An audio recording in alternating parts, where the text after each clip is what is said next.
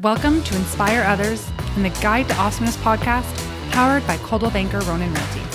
Join us as we explore how to unleash your inner awesomeness with some of the most inspiring people in all industries.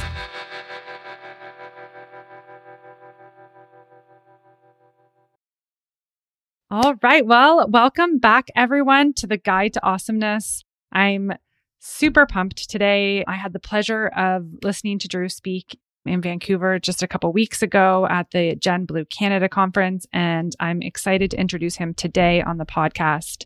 So, Drew Dudley, called one of the most dynamic speakers in the world, Drew Dudley is on a mission to help people unlearn some dangerous lessons about leadership. As the founder and chief catalyst of Day One Leadership, he's helped top organizations around the world increase their leadership capacity his clients have included McDonald's, American Express, JP Morgan Chase, the United Way, and more than 100 colleges and universities.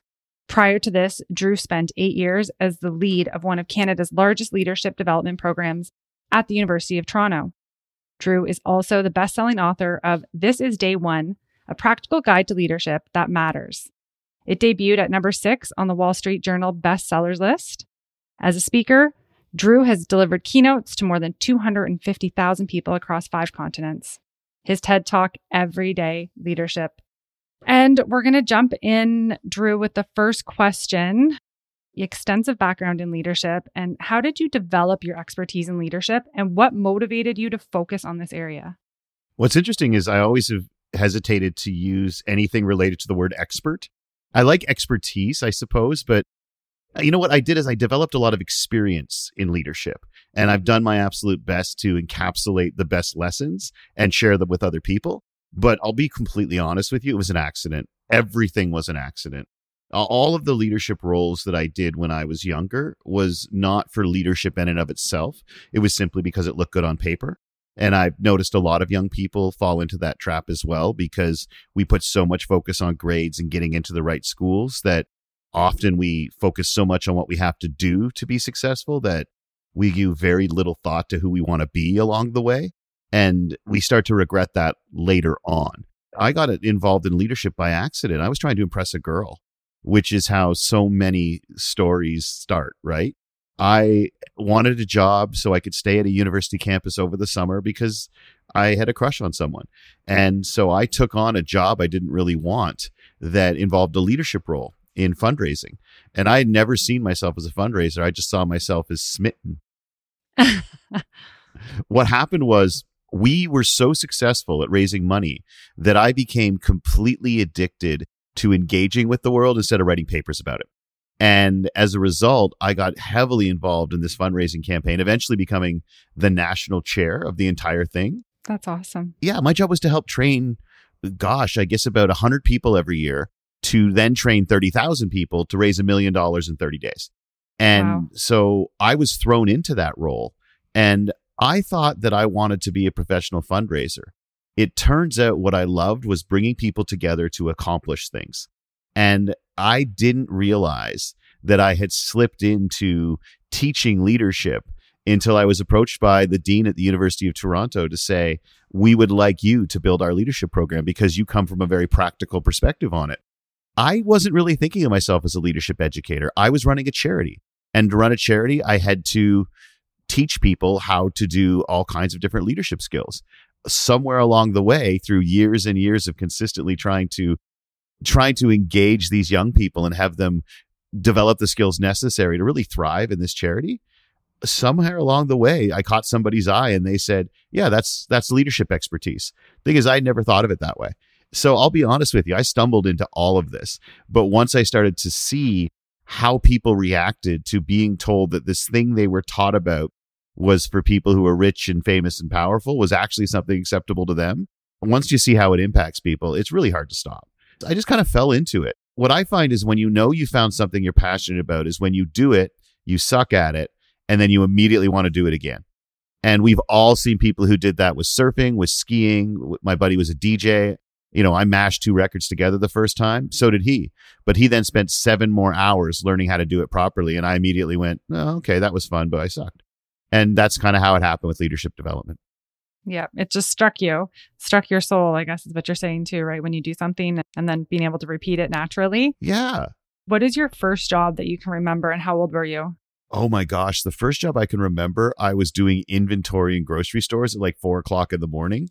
uh, I think that's the first one I could really remember. I mean, there might have been a paper route somewhere along there, but that's the first one I remember. And then my first sort of grown up job, I worked at a television station, which led me to creating videos and paying my way through college partly by editing together people's birthday videos, etc.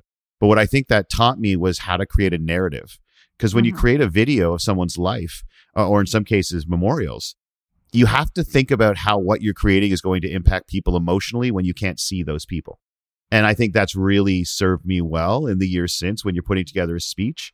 So you're putting together a movie, a video, and you're like, okay, at this moment, I want them to feel this.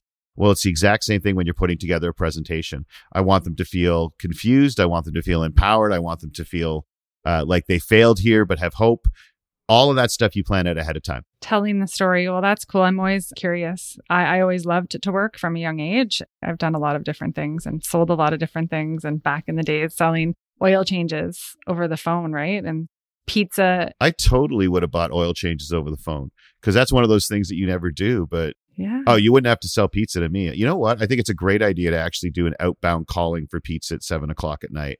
Hi, this is Pizza Hut calling. Did you want anything? Right. I think we just made a billion dollars. I was on the receiving end back in the day and we were just in this little commercial space. So all sorts of fun jobs. It's interesting to me always that I find a lot of people in leadership and involved in leadership have always naturally been keen to to work and and do different jobs. Can you share with us the concept of day one leadership and how it helps organizations increase their leadership capacity? Yeah, a big part of my work is I don't just want to talk and wax poetic on how we should rethink leadership and how we should perhaps do it differently. For me, it's all about how can you teach people how to do it. So, I mean, we can wax poetic on the why all day long, which I do a little bit always, but then you really have to deliver a how to. And so the day one leadership philosophy is a mix between what I was teaching at the university, the look into leadership theory, and a lot of personal experience. And a big part of what I draw on are the what I call day ones in my life. So the beginning of extremely difficult tasks that I then used a particular process to get through. And that could include going from 350 pounds to 200 pounds. That could include being open about the fact that I have bipolar in a world that, although it's improving, still equates mental illness with mental weakness. Uh, recently, I was diagnosed with a pretty severe case of ADHD as well that was confused with the bipolar for a long time. And the biggest one for me when it comes to the day one approach is my battle with alcohol. And the idea within recovery from addiction is that if you don't want to have a drink for the rest of your life, you have to choose not to have a drink today. And then you have to act like every day of the rest of your life is your first day of recovery because what it does is it keeps you from being complacent about what you've already accomplished. Who cares if I've done this 2,191 days in a row if I don't make that same decision today? But it also means you don't get overwhelmed by how much there's still to do. I have an addiction. I have to fight it every day. I, sound flippant about it and I shouldn't be, but it becomes a part of your reality. And my one priority every day between getting up in the morning and going to bed is don't have a drink. Like that's a choice I have to make. If I've done it a bunch of days in a row, I can't rely on that. And I can't get intimidated by the fact that I hope there are thousands more days in my life and I'm going to have to have this fight thousands of times. That's enough to make you quit. And so you can't think ahead and you can't think behind. All you have to focus on is today, there is a non negotiable decision I'm going to make. And I expanded that from alcohol to weight loss. Eventually, I've started talking about it in terms of leadership behaviors. Like day one of any difficult task has humility, commitment, and forgiveness. Like on your day one of anything, there's a humility, commitment, and forgiveness that isn't anywhere else on any other day. And so, day one for your leadership is when you say, These are the non negotiable leadership behaviors that will be a part of every day of my life. And I have six, and I try to get three every single day. And that to me means that I'm living day one. So instead of saying, Hey, I was a, I, I lived my values yesterday or I'll do it tomorrow, it's how did I do it today? And I'm going to stay committed to it. So it's a mixture of leadership theory from uh, look, I don't want to bore anybody listening, but the social change model to servant leadership, there's mixtures of everything in there. But when it really boils down to is the idea that leadership's not in the big stuff, it's in the consistent stuff. And if you do ordinary acts with extraordinary consistency, that changes things. It changes businesses, it changes worlds, it changes lives, it changes relationships. The challenge is in one of the most distracting worlds ever. How do you stay focused on doing that when there's always going to be something pulling you aside? So, day one leadership is not only approach of how to make non negotiable commitments every day, but we're based in some behavioral psychology that basically tricks your brain into being your best self. And it's really rooted in this idea that if you make ordinary decisions every day with extraordinary consistency, huge things will happen over time. And that's the day one approach. I just took what had changed my life in any number of categories and started to apply it to how we're going to approach leadership. It's the 12 steps of leadership, for lack of a better term. Right. 12 steps of anything. Yeah. I love that approach because I am also not diagnosed with anything, but I, I like change. I don't like routine. And so that can be problematic in all aspects of your life, right? Because it's so important. Fun to build, terrible to maintain. You know what I mean? Like, oh, this project's awesome. And now it exists. And I have zero interest in it at this point. On to the next. Or, or the having next like my computer screen freaks most people out, right? I have like 35 tabs. My desktop is like everything is on my desktop. And I don't know, I just like it that way, to be honest. Um, but so consistency is something that I have to work at every single day. And you really have to pick. And I love that what you're saying about making sure you have six and you do three. I think that's important for some people because I think people set their expectations too high on a lot of things in life and then they set themselves up for failure. So that's great advice. And I'm going to actually start to use that and write more down, but only have the goal of three. it's a good way to trick yourself. So I wanted to dig in a little bit more to the fundraising role. It really interests me that you were able to train uh, so many people on a consistent basis. And I wonder if at that point in time you even had a conscious process or was it just something that evolved because it does take a lot to train that many people a year. So I'm very curious, um, especially since you were young. Uh, what did that look like? There were two things that I really pulled out of that experience. The first is that uh, when you're dumb, surround yourself with smart people. and when you're smart, surround yourself with smart people who disagree with you. Mm. And that's one of the big things I pulled from that. And I got to give credit to the great Aaron Sorkin for that, uh, that observation. The second thing is that the day one process didn't exist back then. What existed back then was a belief that if you put the right people together, that you would find a way to convey the culture you were looking for. And the power of culture is one of the things I really pulled away from there, which means when you're bringing in 100 new people every year, the 12 people who are already there, who are the institutional memory, myself and my senior leadership team, they in the first day establish what the culture is in terms of how people treat one another, what kind of energy we're going to bring to things. And I did not realize that entire teams were built in the first 24 hours in terms of what the culture was of how people treat each other, what kind of energy they bring and what is expected of them. What I also learned in that experience is something that has served me so well in the leadership development and not just in the day one process, but in teaching it is that I learned through that that the story is the basic unit of human understanding.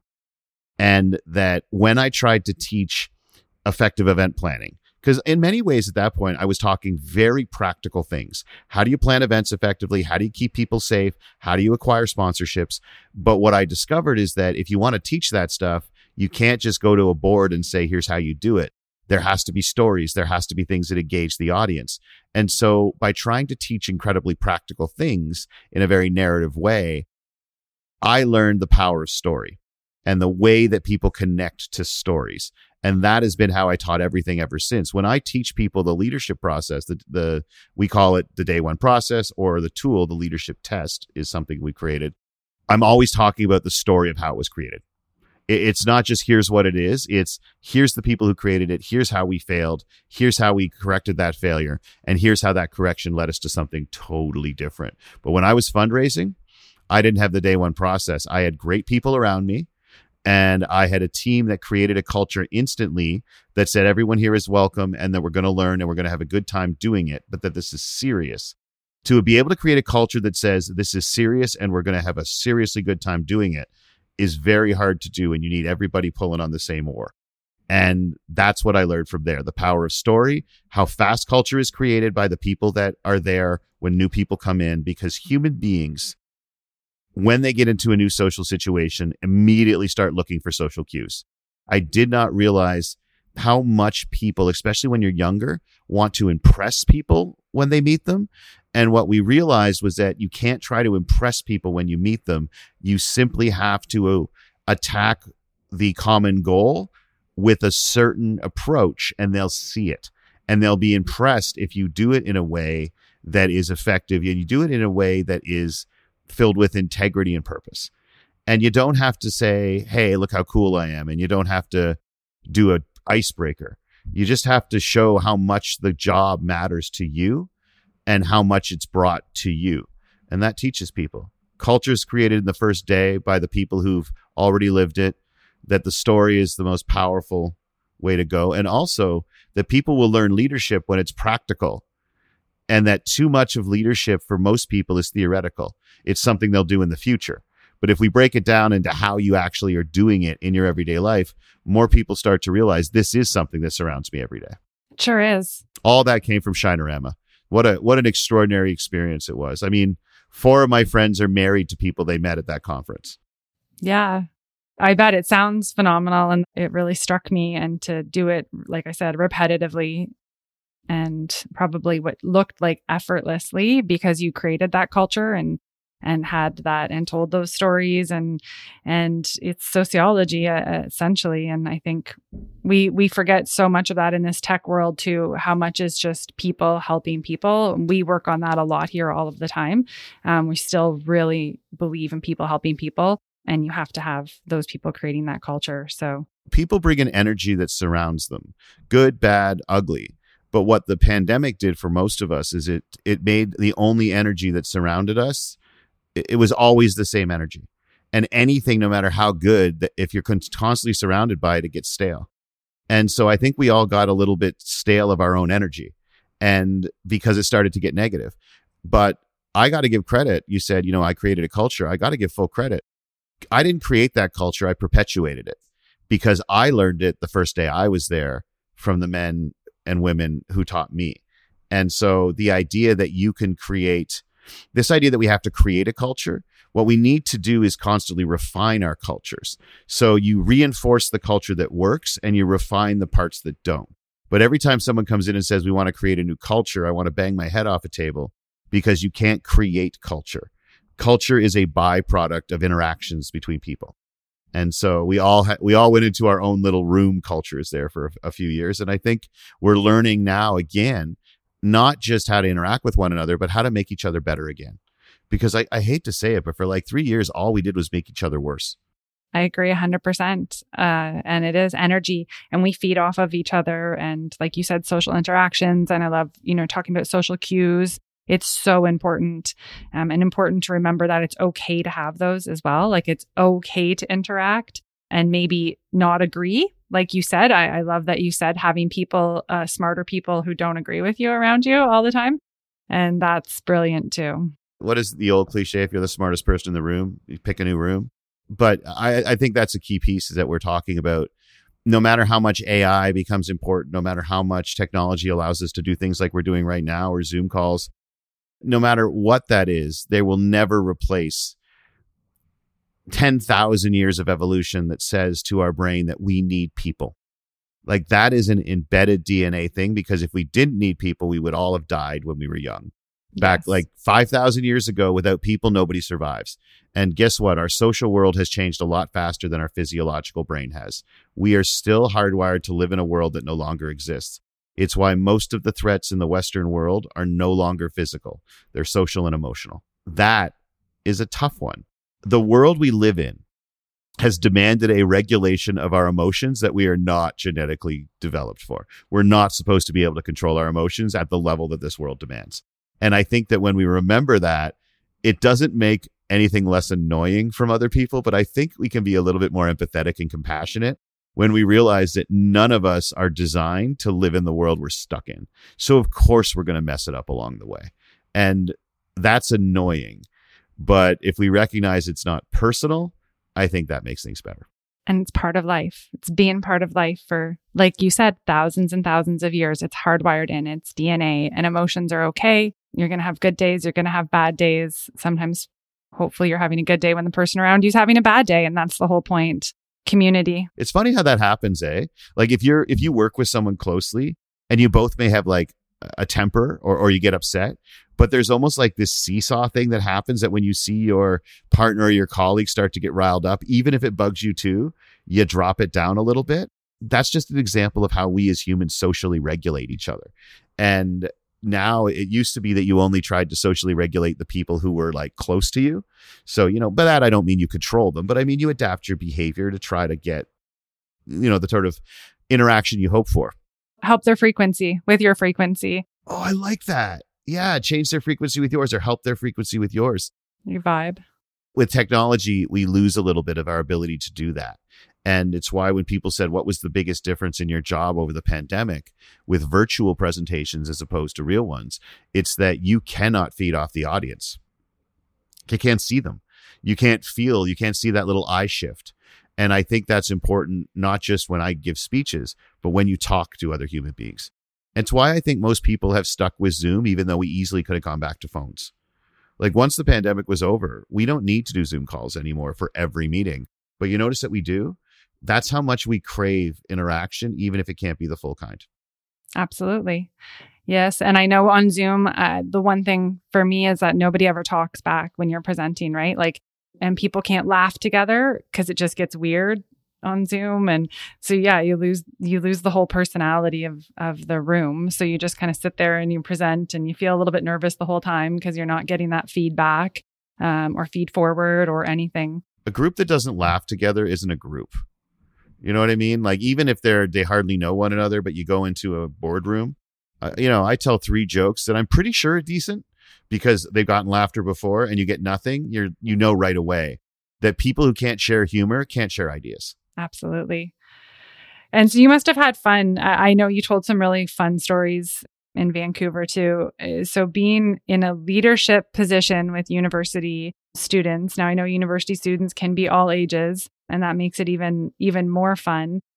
But really so learning how to take that and develop the program did you kind of sit down and like start developing this program and how long did it take you to develop it and i know you're going to say it's always evolving i'm sure but the basic kind of outline and getting it on paper what does that process look like you know it happened relatively quickly all things considered especially for the university of toronto which is a behemoth slow moving and very resistant to change I don't even want to call it an organization, let's say institution, right? It doesn't like new things.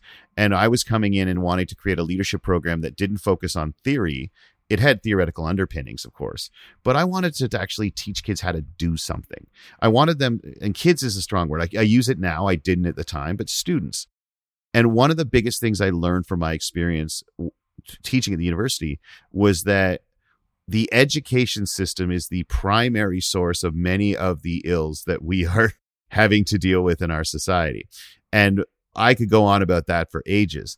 But I think one of the biggest things, just to summarize what it does, and before I do, I will say this the education system is the most liberating, the most important, the most, I guess, essential system that we have in our society. It's also among the most restrictive and dangerous because things that are embedded to young people never get unlearned. And much of what I was doing at the university was trying to undo the knots that were tied earlier on. People are addicted to their grades because the first time you're ever given a grade, well, you start to realize, well, why are they grading us if it isn't to rank us? And why are they ranking us if it isn't to give th- people something at the top that the people at the bottom don't get? And so I learned how much we had educated young people out of leadership by the time they were in their late teens and early 20s. We had taught them from a young age that it was about money and power and influence, and that if they outperformed all the people around them, one day they would have a better chance at that money, power, and influence. However, access to that was by having a certain set of skills, writing tests well, remembering things particularly well, memorizing things. A lot of people don't write essays well. A lot of even more people don't take tests particularly well. So I've got a whole bunch of brilliant people in an education system that measures only one type of intelligence. And it has made a whole bunch of people believe a couple of things. They're dumber than they are, and they're not a leader and don't deserve to be because either they're not smart enough or they have natural inherent traits that they've been taught do not lend themselves to leadership, particularly if they're an introvert, particularly if they don't like being the center of attention or they don't speak particularly well. What I learned at U of T and how long it took me once I realized in one of my first sessions that everything I was saying was theoretical to the audience, that one day they might be able to use it, I realized I was looking at an audience who had no power. They are young. They go to a school where professors who have egos the size of Montana tell them exactly what they should do, how many words they can do it in. They still live at home. They work part time jobs where they're certainly not a senior manager. And as a result, young people don't have any power. They're as part of a world that has been systematically destroyed environmentally by people that are now telling them that they need to eat less avocado toast. So what I came to understand is every type of leadership that was being taught did not resonate with these people because it was all something that maybe one day they could get and a lot of them had already decided that they either couldn't or didn't want it. So what we did was we pivoted to a type of leadership program that said to people, here's how you change specific behaviors every day. And here are the skills you can use to develop those behaviors. We tried to make it as practical as possible. The end goal of the leadership program at U of T was to tell people who had convinced themselves that they weren't leaders and they didn't have power that both of those things were completely wrong. And once I realized that I was teaching people things that they would use one day instead of things that they could use tomorrow. I said we have to reframe how we're doing this leadership program and we have to make it about different perspectives and we have to teach people specific processes that they can use. You know what I mean? Like a lot of students wouldn't join the program except to look good on a resume. And that's fine with me. I don't care why you joined the program. I just want to make sure you leave with something better than that looks good on a resume. But what I really learned is that we teach lessons early on, untaught lessons that stand in the way of leadership and stand in the way of happiness. And the first example you give to someone of something, it shapes how they think about it for the rest of their lives and it limits how they think about it for the rest of their lives. So when we give presidents and scientific groundbreakers and people who conquer empires all of the attention when we give examples of leadership, I don't think we realize that we're actually destroying future leadership by the first examples that we give. So we should be pointing young people towards who are the individuals in your life who change the way you feel about things and who make things happen for you. Those individuals are leaders and those are the ones to emulate. And I look at it this way.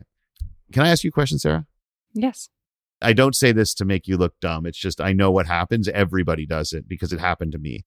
Can you name the last five Best Picture winners for the Oscars? Can you name the last five Pulitzer Prize winners for literature?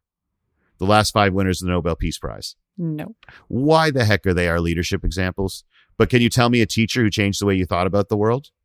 Absolutely. Yeah. Can you tell me somebody who the last time that you thought you couldn't get back up was there to help you back up? Yes, I can. We know their, those names. We don't know the names of the Nobel Prize winners. And yet, when we talk about leadership, we talk about Nobel Prize and Pulitzer Prize winners because they're at the top of their profession. And yet we don't know their names. I wanted young people to realize that they're those people, that you can be that person at 18 years of age, the one that picks somebody up when they didn't think they could get back up, the one who points out people's leadership when they don't see it in themselves. You get to do that. You get to do it at 18. We taught you when you were a kid that you weren't as smart as you are. I think we owe it to you to change your mind before we send you out into the world. Well, thank you. Drew, for doing that. And I wish that there was a program in every university that was teaching kids to unlearn uh, all of the things that were taught. And my mom, who was a huge teacher in my life, was a lifelong student too until she got her law degree. I was like 12, so she would have been 30 something when she got her law degree. So I was with her through university. So she went to University of Waterloo, University of Guelph, at University of Windsor, and that's where she got her law degree was University of Windsor. And she taught me though, because one of her many degrees was um, in early childhood development, and that, you know, so much is created in zero to five in humans, right? And so then you're talking by the time they get to you, uh, you're undoing a lot in order to teach the majority of people who it isn't who weren't in the right environment and who didn't have the right teachers and who didn't have the personality because as we know and again we could go on all day about personalities but some lead themselves to leadership uh, more naturally. So it's it's interesting. If you're listening to this right now and you have kids there's something i do that completely messed with my head when one of my most brilliant students said it to me because i asked him why do you matter like if you have kids ask them this question why do you matter? And if you think that we haven't disempowered young people, watch how they answer that question. Because I, the one of the most extraordinary students I've ever had the privilege of working with, I asked him why he mattered, and he hit a long pause, and then he said, "Well, I don't yet. That's why I'm working so hard here." And that is a terrible thing to hear from someone that you care about. But ask your kids because if they're under the age of five, they give you answers that melt your ass. Once they turn five, we send them to school, and they often stop believing that why they matter is up to them. It's evaluated externally for the next 20 years of their lives. And because most of us spend 20 years in that system, a lot of us never unlearn the lesson that why you matter isn't up to you to determine. And so we never ask the question of ourselves or other people, and we do not articulate an answer. So I spared you there because you've already done the wonderful answers before. But I love asking people, why do you matter? Because most 95% of the people I ask, and we're including really rich people and successful people, they can't give an answer. They've never been asked before. And if you really want to boil down what the day one process is, I'm trying to give people evidence that they matter. Evidence. Because right now we were talking about those voices in your brain that say you're no good why do we not have at least a lawyer in our brain that like represents the goodness in us? Because that like is it just me or does the side that gets to tell us we suck just not get off the stage? Yeah monkey mind unfortunately right? And if if anyone's ever done any work on that it's a whole other you know ball of wax too. But for some reason that's our that's and and i think a lot of the pressure around us like you said kids too you go to school and not only are we taught a certain thing but let's face it, putting groups of the same age children together, they're very mean to each other and not like really mean to each other, as we all know. You've been on Twitter lately. Uh, I no. don't think that I don't think that ends with kids. Well, maybe that's why I stay away from Twitter because I'm still scarred, right, from public school. But the people who get to be on TV act like idiots. Like when we really think about it, like we have to acknowledge that people learn from their examples. And uh, one thing I've been reflecting on is that when I was a kid, I'm sure adults behave badly. I'm sure they were tools to each other and they got drunk and they said dumb stuff and they were racist. And I just didn't see it. I was a kid. But now kids and adults share the same social media channels. Now you tell me who's a worse mean girl. Scary. Like the girl that your daughter goes to high school with or Marjorie Taylor Greene. You know yeah. what I mean? Like, and they get to see how adults interact with each other. And when adults talk to each other the way adults talk to each other now, of course, kids are going to be meaner. Now, look, lead by example. Yeah, kids have always been tools. I was one when I was a kid. We don't understand how our actions beha- uh, impact other people. Men and women develop differently. So, men completely are oblivious to the emotional impact they're having on women when they're 15, 16, 17, and 18 you know, and only we find out when we're 40 what jerks we were. But I Isn't mean, it crazy? Evolution, evolution of the brain. And I mean, we're talking on all kinds of topics here, but I, I had a, a brilliant woman tell me, uh, because, you know, I was saying, I'm realizing now so many things I did when I was younger were wrong, but, but I had no idea that, you know, they were having this impact. And she said, I think what some people who get really upset about, they call things woke, they call, you know, whatever it is. I think they don't understand that what I am saying is I'm not blaming you for the way you used to behave. I'm saying that if now that you understand how it impacts people, if you don't stop behaving that way, now you're a jerk. But the way I understand it is that the world has evolved and we can't keep looking back and saying, if we're going to work together to move forward and address some of the systemic behaviors that have made huge portions of our population alienated women, uh, people of color, women who are people of color. we have to understand that when people are pointing out things that have historically happened that hurt them, they're not blaming the people who now hold those positions. They're saying, we want you to understand this hurts. Now, please stop. And that I think is so crucial as leaders in this world is to let go of the idea that when we change things that benefited us, it's because we did something wrong. It's very hard. One of the toughest things in leadership is to rise to the top of a system that rewarded you and then look back and say, we need to change the system. Like it's really hard to, to change a system that benefits you. And I think that we as leaders have to start realizing that every debate we have about whether or not someone is to blame for the way the world is takes away from us actually doing anything to make it better. So who cares what led to this systemic inequality? Let's stop denying it exists. Nobody's saying it's your fault.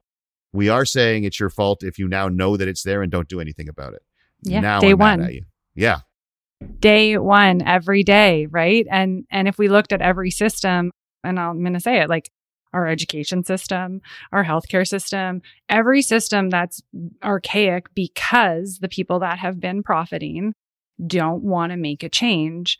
We as a society have to treat it every day should be day one in all of those systems. How can we make it better as the world changes? We know the world changes. That is consistent. the world changes. Justice and decency, I think, instead of rules, instead of this is the way it has to be. But I don't think we make enough decisions based on human decency. And justice gets people up because they think you're taking something away or you're blaming something. I'm like, okay, then let's not talk about social justice. Let's talk about decency uh, to each other, left, right, whatever it might be. We have lost track of the absolutely essential human gift of dignity. And we treat each other as if we don't deserve dignity. And of course, when somebody, even if they disagree with me, if I treat them as if they deserve no dignity and that they, that they deserve no decency, they're of course they're going to hate me.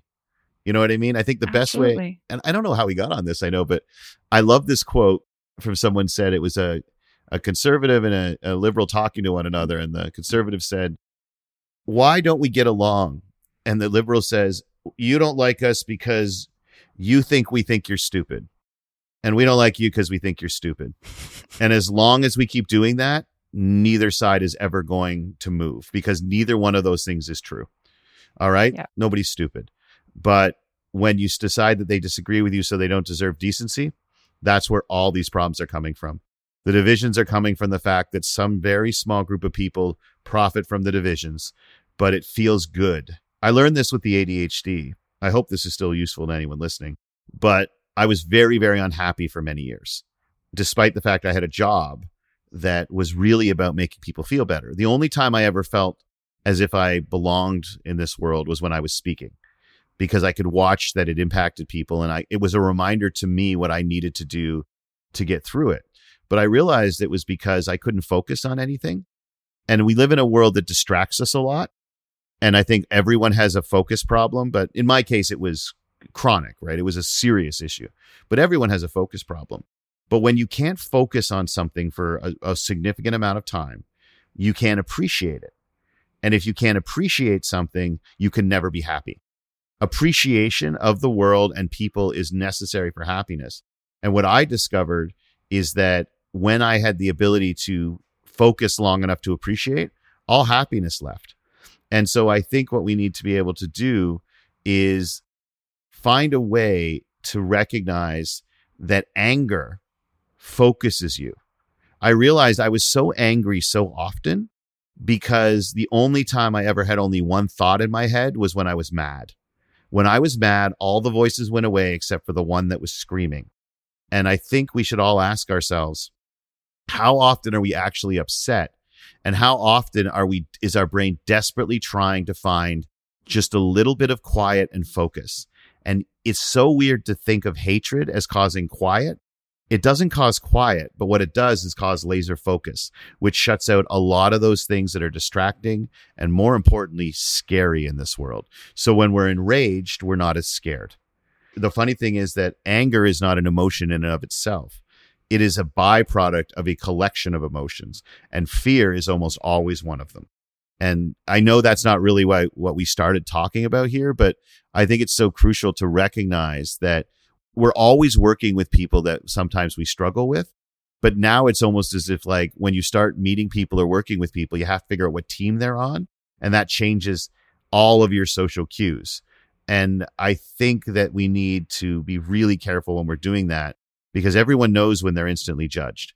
And one of the things that I'm really working on as a leader is to stop trying to figure out what team people are on because it greatly oversimplifies people and the world we live in. Absolutely. Everybody has so much to bring to the table, to, and we have to create a table that everybody can come and sit and bring their ideas and feel comfortable sharing them. And that's what I love about this this podcast um i'm this is like my fourth episode i've ever done of a podcast. It wasn't something i thought maybe i would even enjoy doing but getting to sit down because i love talking to people and that i love so i'm i'm a realtor by by trade and have transitioned into a leadership position which i also love love even more than i thought i would as well because it's about helping people which is what being a realtor is about. And I love I think because of the amount of time I get to spend with people talking to them and getting to hear who they are and you know what what their why is and why they matter and their families and everything else like that. And now sitting down and doing this podcast is awesome because I get to do the same thing with people um, that I wouldn't have had the opportunity to connect with one on one so I know I, I, took us way off the the course but I absolutely had a great uh, great chat and I think we could probably go on and on and on because we are in such a, a unique time. But I think, again, back to the gratefulness and uh, being appreciative. And so I always try to just focus on how grateful I am. I'll be honest, it's a, a little bit of a, because maybe I have ADHD as well, but a little bit of a game I play with myself because when I, my mind starts to race, I start to focus on everything I'm grateful for, right down to like, I'm grateful that I woke up this morning. I'm grateful that I can breathe. I'm grateful I can walk. I'm grateful both my arms work. Like I'm grateful I can see, I can smell, I can hear. Like I go through that whole process and it will just zoom, brings me right back to being present. That's amazing. Because for anyone listening, what Sarah just described goes against every human nature imaginable because our attention will always be drawn to threats instead of things we should appreciate because threats can hurt you and things you can appreciate. Well, we can take them for granted because they're not going to kill us. And so the ability, what you just described, to focus on gratitude actually takes an immense amount of conscious effort because as anyone listening will tell you your brain will automatically shift to the things and it's not stuff that stresses you out it's stuff that your brain perceives as a threat and so we'll always pay more attention to that. So everyone out there who just listened to what sarah had to say and went i wish i could do that you can but it's not going to happen naturally and i think that's the big piece is it so much of my work I've come to realize is dealing with the fact, as I said, that our brains are still designed and our basic nervous systems are still designed for a world that hasn't existed for thousands of years. Hunting, gathering, we're still designed for that. And now when somebody argues with us across a boardroom table, we have the same fight or flight reaction that we did when a, a predator would jump out 6,000 years ago because the social world has changed a lot faster than we have. And the only reason I went on that rant, everybody, is one decides to say to Sarah that what you're doing is amazing because I can't do that, and I've tried. Although maybe now with some treatment, I, I, with the ADHD, I can do it, and it's like a game changer. But if you can't, please don't beat yourself up. Like the toxic positivity online, where people are like, you walk into every room and ask, "What would love do?" Cool but that's not how most people process the world. And if you are not able to go into a room and say, What would love do here? Mm-hmm. Or if you're not able to simply say, I'm going to take a moment and appreciate, that's okay. Like it's really okay. Somehow we were convinced that if we weren't happy all the time, it's a character flaw. And, and I really just want to let everybody know look, I do speeches and write books about how to get the absolute most out of your life and your interactions. And I still haven't figured it out. And all I can do is try a process that makes it happen more often than it doesn't. Exactly. And that's that, you know, day one. And again, being consistent, but not too hard on yourself when you're not. again, my biggest takeaway is going to be having a list and giving myself permission to only check off, you know, three of the six every day. I love that. It's for huge for me because what happens is if I don't get everything off my list, then I have little panic attacks as well. So, for what it's worth, that came from when I lost a bunch of weight. And it's just a strategy called planning for failure because the person who helped me through it told me I've got a series of questions you have to ask each day and answer each day to lose weight but you don't have to answer them for 65 out of the next 365. So she gave me two months off and I could just spread those days out whenever I needed them. And it worked. It worked so well because now I didn't see deviating from the plan as a failure. I saw it as an execution of the plan because we planned for 65 days of failure. And now I also look at my life because, you know, the pandemic and, and I lost, you know, members of my family. And so the weight comes back on. But now I'm like, well, I have 80 years of my life. I'm allowed 10 where I'm not at my absolute best and that permission so that you no longer see yourself as failing, but you're executing on a plan for failure. Man, nobody's failing when they're executing. So that's where that came from, that like three out of six. It's just an acknowledgement that some days we suck. And it's gamifying it. Somebody said to me to game of like if you're if you're a gamer, you like to play games, um, which a lot of people do, any type of game to gamify everything, right? So I love that so you've been traveling and delivering all over the world. And so, what is one of your most memorable experiences from those travels? I'll tell you the most memorable in an annotated version. I took a trip across Canada when I was burnt out badly in 2010, like in really bad shape. And I'd always wanted to take the train across the country. And in, I went from Vancouver to Montreal and I was going on to Halifax, but there's no train that goes all the way across Canada anymore. Oh. Uh, that you have to switch trains in Halifax. There's no single train that does the Trans Canada anymore.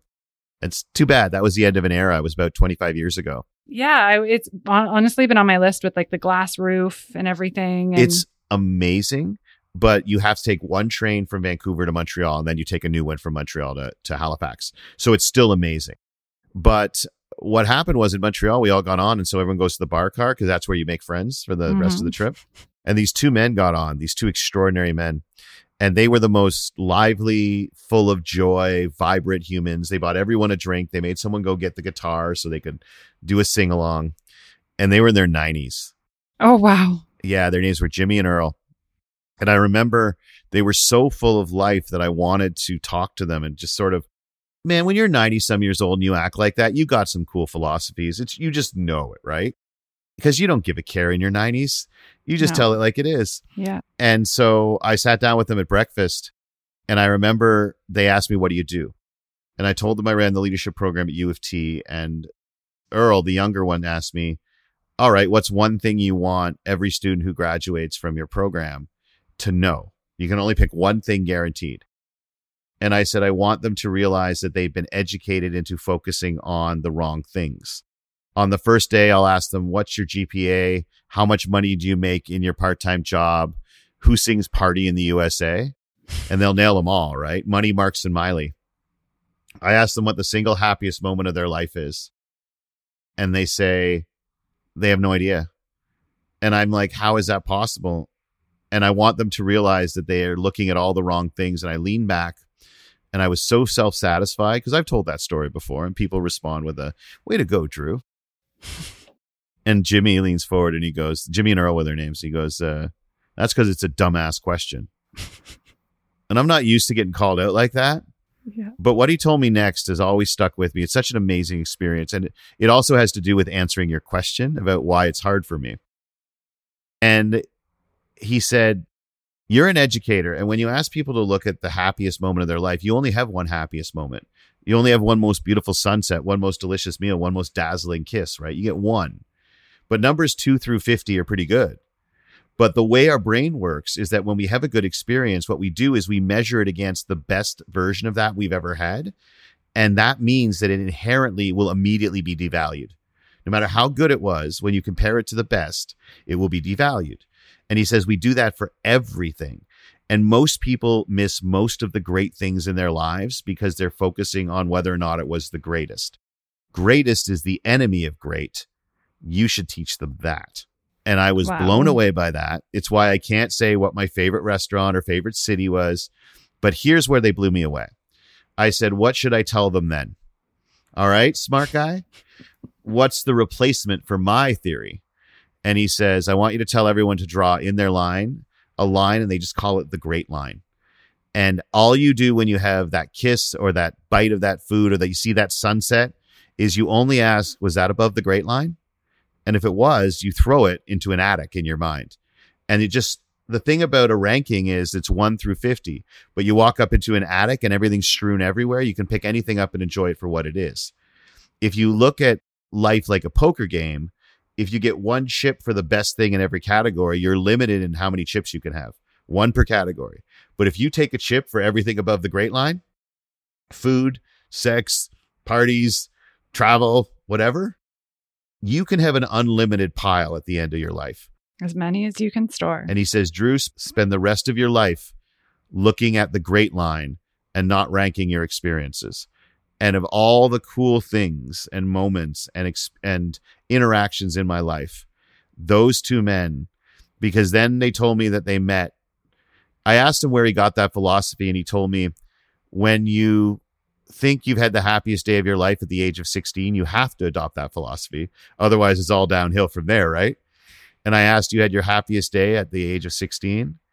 And he said, We had, I thought it was my happiest day, but I made it to the end of the beach.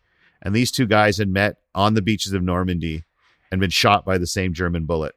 And wow. they had a matching scar in their arm from the same bullet they met that day. And they've been friends for 60 years they stormed the beaches of Normandy together and I got to have breakfast with them. And he told me this is how you're supposed to look at gratitude in your life. And I'm sorry, but if you took the beach at Normandy, you can tell me all you want to about perspective on life and about how to be grateful. And that to me is something that will always stay with me. And I tell the story whenever someone asks me, what's your favorite? So when they're like, hey, what's your favorite? And expect a 10 second answer, they get the whole story of Jimmy and Earl that is a privilege. And I love that that's your best experience is again that energy exchange from people. It's above the great line. It's above the great line. Well, before we go, I have three questions that I ask every guest. So the first one is what is something you do or use to ensure you're always striving to work productively?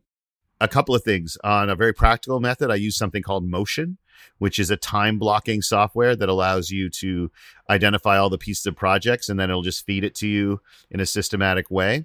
And more importantly, I use something called the leadership test, which is a, a series of six questions, each of which is tied to a leadership value that I try to answer those three every every single day.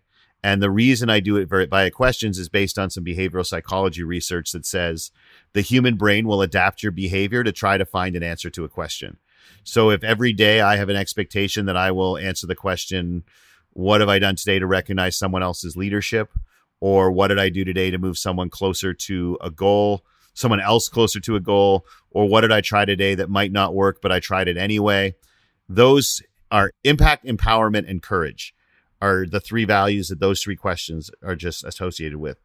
Every day I have six and I try to get three out of six because what I'm doing is I'm giving myself evidence that I matter. And it's impact, growth, courage, empowerment, class, and self respect. Those are mine. And every day to be productive, I want to make sure that at the end of the day, I can say I answered three of them because we're not always in charge of what we get to do every day. Nope. We're always in charge of but you have your core values every day that guide you. And everyone should. And if they haven't, if you haven't sat down and decided what your core values are, then definitely recommended then you should call Drew Dudley and he'll tell you how. Yeah, he will because there's the next question is very similar, which is what is one habit that has transformed your life?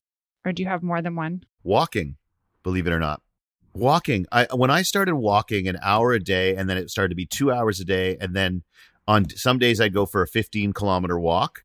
Now, I have the privilege of that my job will allow for that, but that little bit of physical exercise when I stopped doing that, my life took a dramatic downturn in terms of my energy, my intelligence, and my willingness to get things done, my interest in doing anything. Walking changed everything for me. It's just an hour a day. Listen to your podcast, whatever you need to do. It's just a game changer. Get out, put the screen down, and walk. And smile at people and get them to smile back. Never start a land war in Asia. no and never mess with a Sicilian when there's death on the line.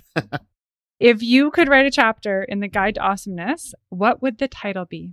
Oh, hmm.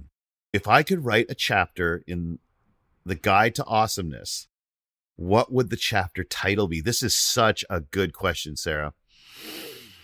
Hmm. How about awesomeness, colon, the foundations and the building blocks? How about that? I love it. Well, it's going to be a chapter. No, the foundation and the, the foundation and the bricks. Now, what's funny is my friend Neil Pasricha wrote a book called The Book of Awesome. And I, when you said what, which, what chapter would you write? I'm like, I don't know. I'd have to check with Neil to make sure I'm not stepping on any right? of his toes. But uh, I don't know if you're familiar with Neil Pasricha, but he is a great dude uh, who wrote, literally wrote the book on awesome. Yeah, I've seen it and uh, I'll have to put it on my list. And because awesomeness is one of our core, like basically our core values, right? And we find so many things awesome. And I found the podcast without a doubt with you today very awesome, Drew. So thank you so much. Oh, thank you.